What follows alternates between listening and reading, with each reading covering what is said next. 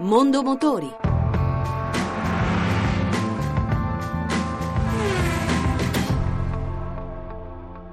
Renault e ambiente è un rapporto che si consolida sempre di più, vista anche la partnership dell'azienda francese e dell'alleata Nissan con il comitato organizzativo della 21ª conferenza internazionale sul clima recentemente conclusasi a Parigi. Ma quali le linee guida in ambito ecologico seguite da Renault?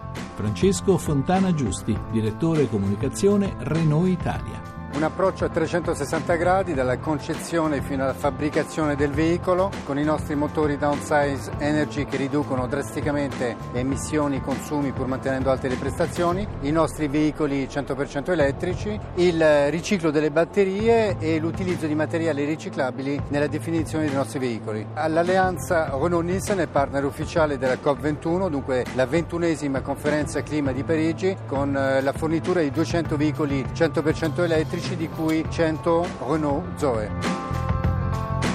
Il settore auto per molti produttori ha registrato significativi risultati. Il bilancio 2015 di Kia e le prospettive per il nuovo anno con Giuseppe Bitti, amministratore delegato Kia Italia. Continua il trend di crescita, per fortuna in una situazione, in un contesto di mercato generale che segna un miglioramento notevole rispetto allo scorso anno, perché il mercato totale crescerà quest'anno circa del 15%, quindi un dato importante, spinto anche finalmente dalla domanda dei privati. Per Kia la crescita sarà intorno al 20%, quindi 5 punti in più rispetto a quella che è la crescita di mercato. Sono stati due i modelli protagonisti della crescita, sicuramente lo Sportage, che è il SUV di segmento C che ha totalizzato oltre 17.000 immatricolazioni, quindi è un dato estremamente importante, e poi la Rio, vettura di segmento B, il segmento B in Italia è importantissimo e quindi Rio anche ha performato bene, quindi un anno positivo. Per il 2016 prevediamo un'altra crescita del mercato che può essere stimata intorno al 6-7%, vedremo quelle che saranno.